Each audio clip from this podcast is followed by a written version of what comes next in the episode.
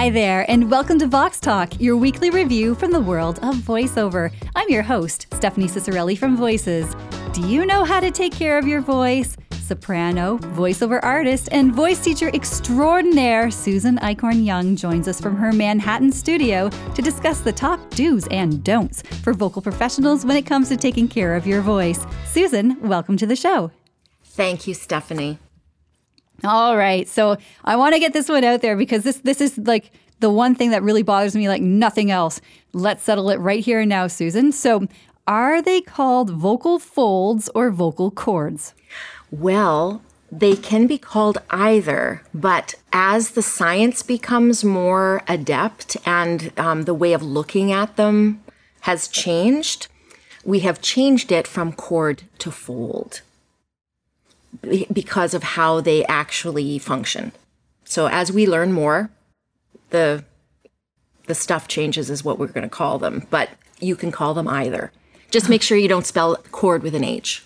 Yes. Oh my goodness. Yes, I know. And, and for anyone who's listening, like, you know, vocal folds is, is how I was trained. I know that's how I learned from you. And I should, would be remiss if I didn't say that I studied with Susan when I was 16 years old. And it is Ugh. such a treat to have her here on the show with us. And um, just fantastic. You helped me get into university and you trained me to do all the things that I'm doing now. And I don't want to cry on our show. But anyway, this is just a really wonderful moment. So, yay. I just wanted to, Thrilled to, to be here. That. I know. Talk about a full circle, hey? It is, absolutely. So, um, Susan, Susan, as you were talking about the vocal folds and, and knowing how sensitive that our instruments can be, what are some of the most harmful things a singer or an actor can do to their voice?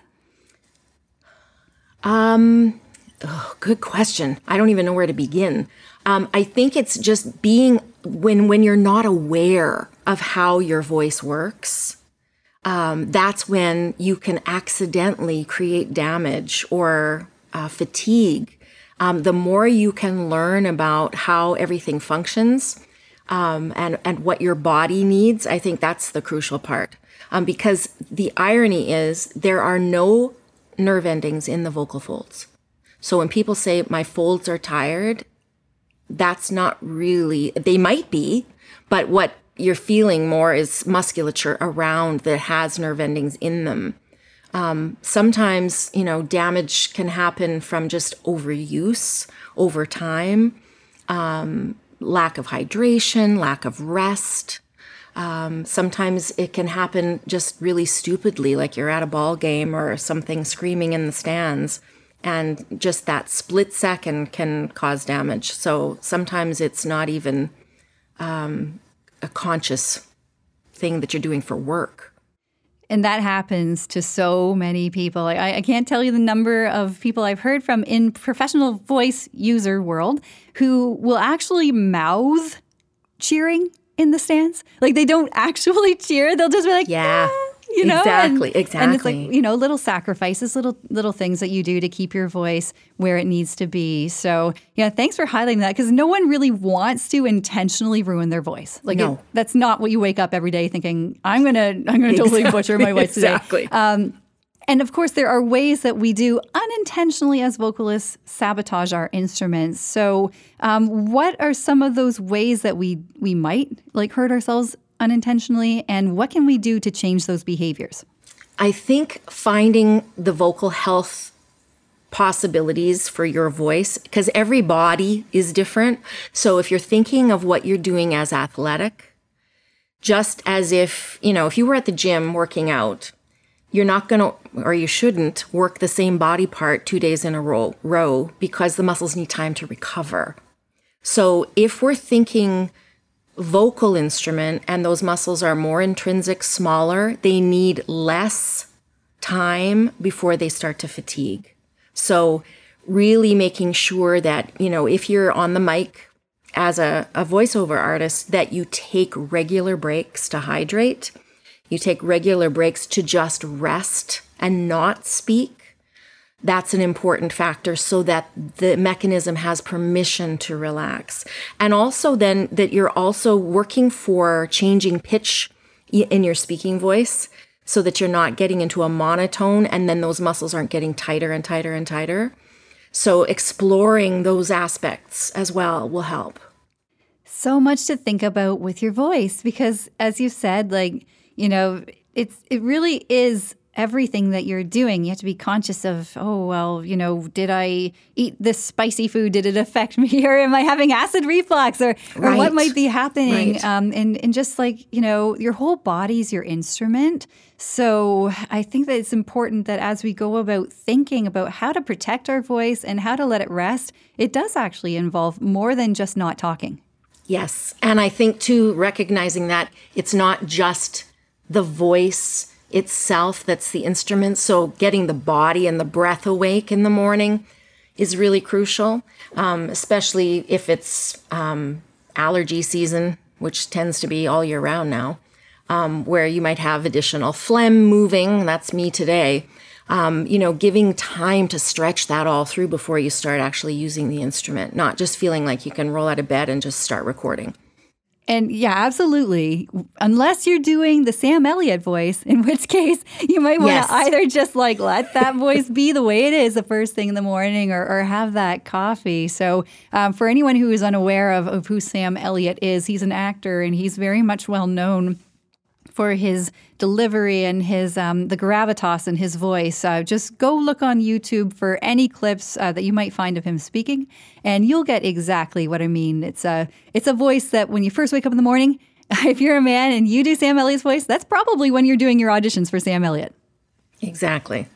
Wonderful. So, as we talk about just the voice and um, how we use it, but also how we misuse it, uh, I don't want to miss out on this very controversial, I would say, vocal topic. And that would be vocal fry. You hear it on TV. You hear all kinds of people do it. Um, people in, in regular life might have it in their, their speech patterns, but you also hear it overly exaggerated on uh, television programs. Uh, you know, when people walking the red carpet, you hear it. Uh, but, you know, vocal fry is I don't know, I've heard that some people argue it can be used on a limited basis, that it won't hurt you if you do it only stylistically. Um, but from your point of view, Susan, as someone who is classically trained, you know, bel canto, understanding everything you, that you do about the voice and how it works, uh, what is vocal fry doing to someone's voice, and is it actually a good idea? As a tool, it it's okay, but if you're speaking in fry, the breath flow is impeded and the, the mechanism is imbalanced. Uh, so it can cause a great deal of tension and also um, a great deal of fatigue. And so um, you're vibrating mucosal lining as opposed to really getting any true uh, core, like vocal fold closure. Um, and so that can cause fatigue more than anything else. It really limits your range um, so it, it really tightens up the musculature so that it, it uh, eliminates resonance. So if it's simply for uh, like a tool of, of trying to imitate a certain type of voice, that's great. But then you've got to really stretch through those muscles again because they can really get tight after using that because it really is, it's just, it's on the cord, on the fold. In that, I'm doing it now so that there's really no pitch, it's just gravel. So, trying to get out of that and stretching it again to make sure that the breath flow is free is crucial. And frankly, just pet peeve, it annoys the heck out of me. yeah, I think a lot of us can relate to that, Susan. And, you know, I think too, because if you're any, if you are an empath of any kind, you will start to feel tired just listening to it, you know? And uh, it's frustrating because what I see sometimes is some of my singers will speak in fry, but of course they're not singing in fry. And then they wonder why going back and forth is so tiring. And that's part of it is because they're not, they're not maintaining a supported breath energy while they speak and then expecting that they can just flip it back and forth. And, and it's exhausting. Oh wow. So for those singers, I'm sure it's absolutely exhausting just just even thinking about having mm-hmm. to, you know, mentally do the shift let alone just the body and the an, the anatomical side of shifting. So what is the voice doing? Like we've mentioned that it has something to do with not a lot of air support, but what is actually happening um, to the mechanical aspect of, of the vocal apparatus during vocal fry? It tends to be um, less I'm going to, less subglottal movement. So there's pressure that builds up. It's kind of like a pot on the stove and you pull it, you know, it's boiling too fast, too hard, and then it'll just blow the top off. So what what happens is we're keeping all of that combustion underneath the folds for too long. There's not a follow through. So the vibration has nowhere to resonate. Oh, it's trapped. Exactly. So, so your voice literally will feel trapped. Oh my goodness! So, yeah. what about people who make a career of this? I'm thinking about people who, um, who sing in heavy metal bands, for instance, and and that's kind of their go-to is this direct, like I'm going to do fry, and I, I'm guessing there are even people who teach people how to do fry. Yeah, yeah, there are. And again, if it is, it, this is not something that I do, but mm-hmm. there, you know, within certain styles, it also has to do with the physicality of the singer. Some people just can do that and it never bothers them. So, I mean, you know, every physicality is different. And we know that, you know, of the of the physicality we see, but the physicality of the larynx itself, because we can't see it, that is very, very unique as well. So some people can really um, grind into that. You know, rock singers that um, can you know stabilize that I, you know, my hat's off to them. Um, but a lot of people can't, or they're not using, again, it's about breath pressure and support. Um, if everything's happening from the larynx itself, that's just going to get tighter and tighter and tighter until there's no range left. Oh, no range left. That sounds like a like a vocal disorder coming up. Yeah. You know, yeah. right right from the Oh my goodness, that that would be a little bit scary, I would think. And so, um, I think it would be fair to say, based on what you said, that pardon me that the overuse of vocal fry, especially if your um, physiology is not, you know, conducive to it, uh, actually spells the uh, a shorter career possibly yeah. for you. Yeah, just because the fatigue's going to start to set in, and then it becomes chronic. Oh, you know, and, don't want to hear chronic. No, no, no. So oh it's really goodness. about always trying to say, okay, you know, how do I create range of motion? to get the elasticity in the mechanism and in the range of my voice, speaking or singing. Um, all the actors that I work with who are not singers, they sing with me. Um, they don't want anybody to know that um, because that would not necessarily be public um, public singing. But they learn how to stretch their range so that when they go back into their singing voice or speaking voices from the singing voice, they have more accessibility to their speaking range okay, actors, like if you are not seeing a singing coach for your voice, this is one way that you can actually increase your range and, and how you can fluctuate. People in animation, if you are not singing, you're not taking lessons in this, uh, at least in how to access different parts of your voice and to increase your range, then you should be. Uh, you know, like, okay, my little PSA is over. But I think that there is so much to be said for being able to sing. And I've got to put this water down. I've lost range of motion, Susan. I don't have both my hands. I can't talk. um, so, and that's exactly it. Is like when you said range of motion, it made me think of okay, well, when someone goes to the gym and they work a muscle, or or let's say you've sprained something, or oh my gosh, I don't know if I broke whatever, and you you go get it checked out. It's like the first thing they'll check for is range of motion. Can yes. you actually move this muscle? Is it does it hurt? You know, is are you able to to do the full rotation? And the same thing is true for your voice. Like you yes. need to be able to access every part of it um, that you can, where it makes sense to, of course, uh, to to do a good job in your work. Yes.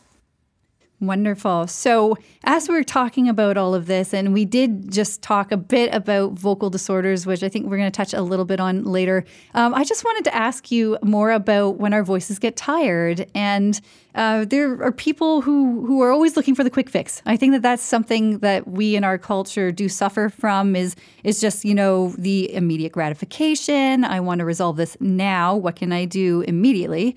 Uh, right. But with the voice, as you've mentioned, it actually like there's some time involved in helping it to heal and rest for your next session. So, um, you know, what is it that we can do to recover from an overused voice? And are there, if any, quick fixes?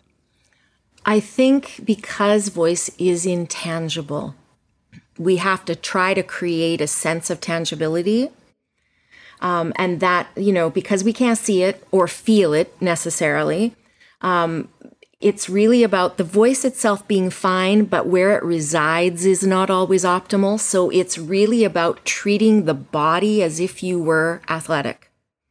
Always. So, what would you do with any kind of physical injury or overuse? Um, and that is how you still stabilize for the voice. So, if you've overused the, the instrument, then you need to rest it. It's not rocket science in that regard. It really is much more simple than, than we realize. Um, in rest, vocal rest does not necessarily mean total not speaking or doing anything. Um, it can, depending on what you're dealing with, um, but it also could mean just um, very gentle breath work or um, just to get that elasticity rebuilt, or some very low registration massage um, as you are continuing to heal from whatever it is you're dealing with. I mean, if it's full on laryngitis and you have no sound, don't try to make sound. You need literal rest to let that um, to let that swelling release properly. And this is when it's really important, and I really do believe this. You need to have um, any voice user um, professionally needs a laryngologist. Um, it's crucial to have an ENT laryngologist who specializes in the voice. Now, you'd think, yeah, but that's what they do.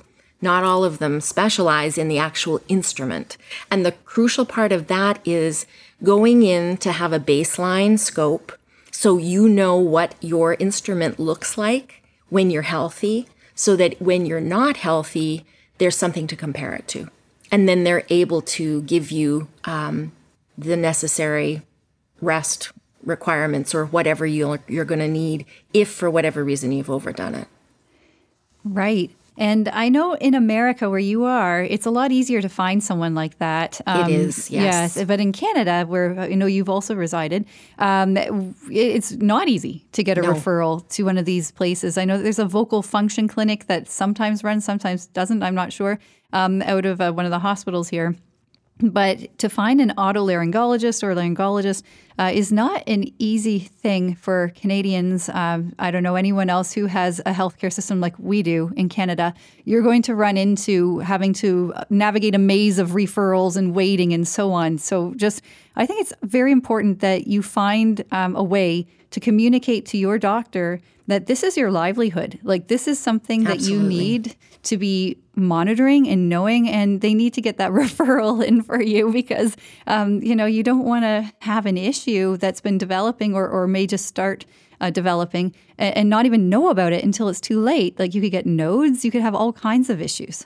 Yeah, yeah. And and that's why if you can get a referral when you're healthy and establish that relationship when you don't need it, that'll be crucial because then, you know, heaven forbid if you suddenly have issues and then you have to wait mm-hmm. weeks or months, you know, and then you're not working. So it's it's preventative more than anything else.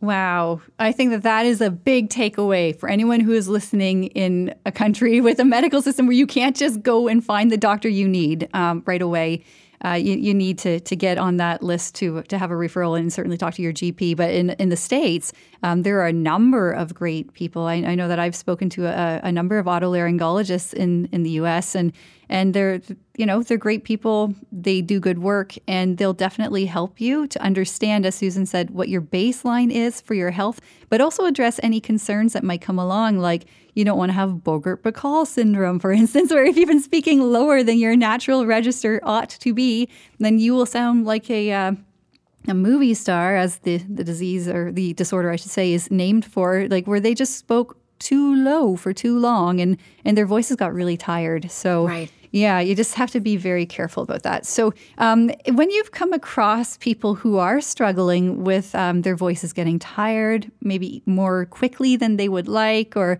or they're just not able to um, to maintain the stamina throughout a session, um, what can they do? I think it's really recognizing, um, you know, when you're on mic, that's the back of the house. That's as far as you need to project. But the problem is sometimes is that the breath flow, because it's not that far from your mouth, the breath flow can slow down. The exhale can slow down. It's not the inhale so much, that, but it's the exhale. And I always think of exhale like moisturizer.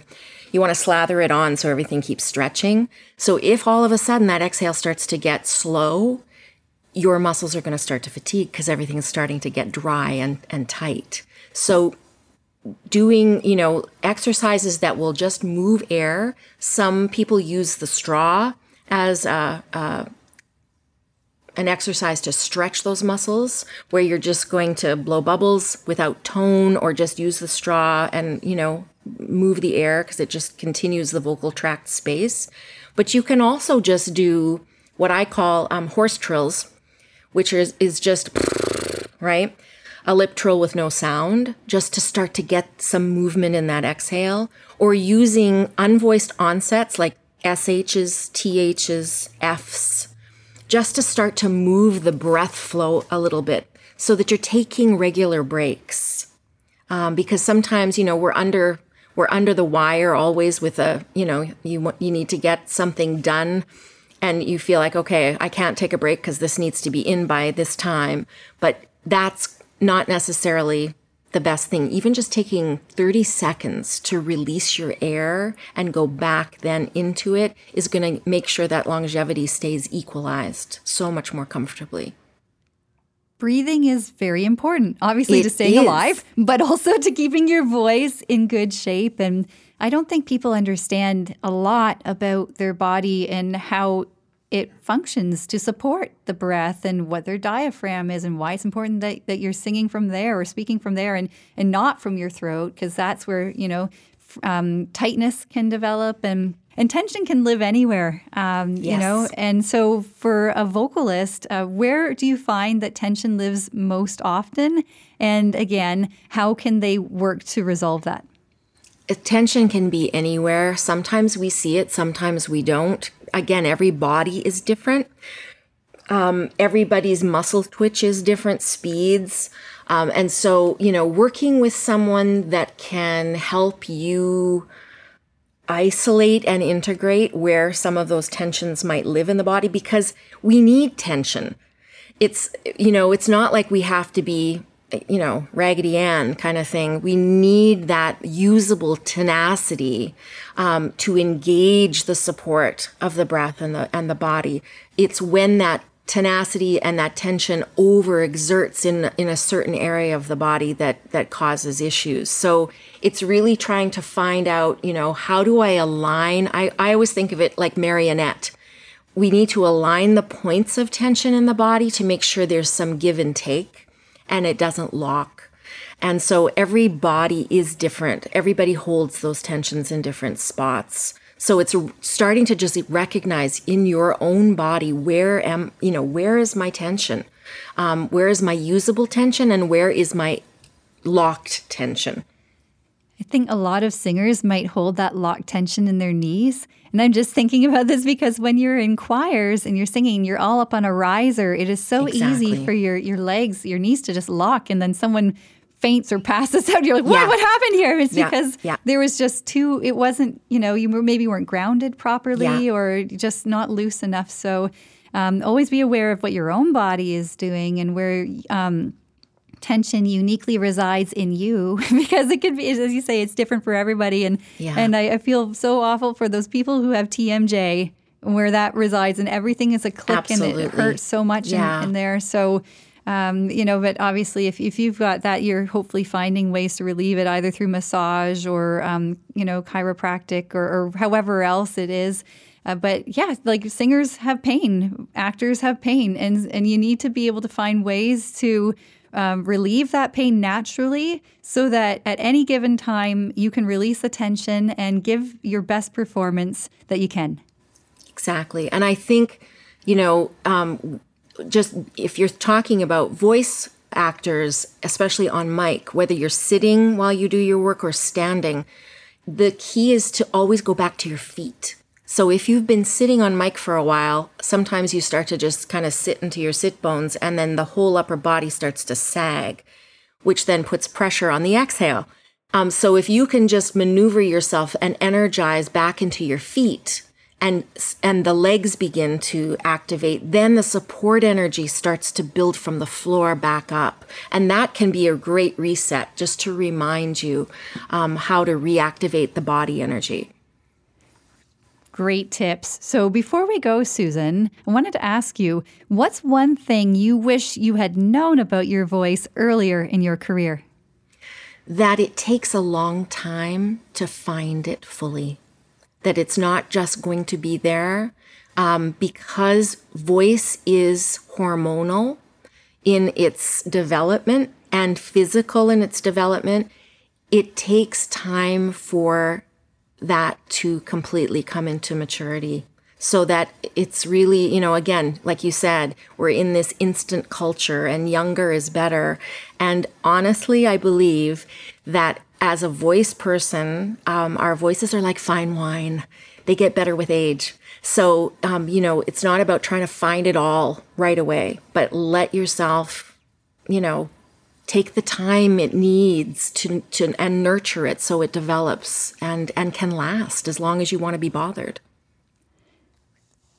Take that home and write it down everybody. Like it gets better with age. Don't like lose hope if you're like oh i want my voice to sound this way or that way. It's like you know what? It's a process and sure and as is. you grow and mature and and the way that you were made to be and just it'll happen you will get there you'll have that peak performance that you're looking for but also just to be aware of just how that voice is uniquely you and you don't need to sound like anyone else you know exactly. the voice you were born with it's it's all you need. Agreed. Perfect. So, Susan, I've had the great privilege of studying with you before, and I would love to be able to point people your way. So, um, how can people find you, and what's the best way for them to learn about what you do? They can simply go to my website, and I have a short form for it since my name is long. So, it's just go to sey.fyi, and that will take you to All Things Voice, um, which you can contact me through the contact page on that. And uh, I'd love to hear from you. Wonderful. And are you teaching remotely too, or, or just in Manhattan? No, I am remote, a, a silver lining of our pandemic. Um, so yes, I'm I'm teaching online and in and in the city. Wonderful. So, thank you again for joining us, Susan. I know I learned a lot. I hope everyone was listening, especially to what you said about vocal fry. I know that men and women both can go and, and do vocal fry, and it's still equally annoying. Uh, but at any rate, that's another conversation perhaps for another day. Exactly. Yes. But thank you so much for joining us. My pleasure. Wonderful. Thank you. And that's the way we saw the world through the lens of voiceover this week. Thank you for listening to Vox Talk and for being part of our community.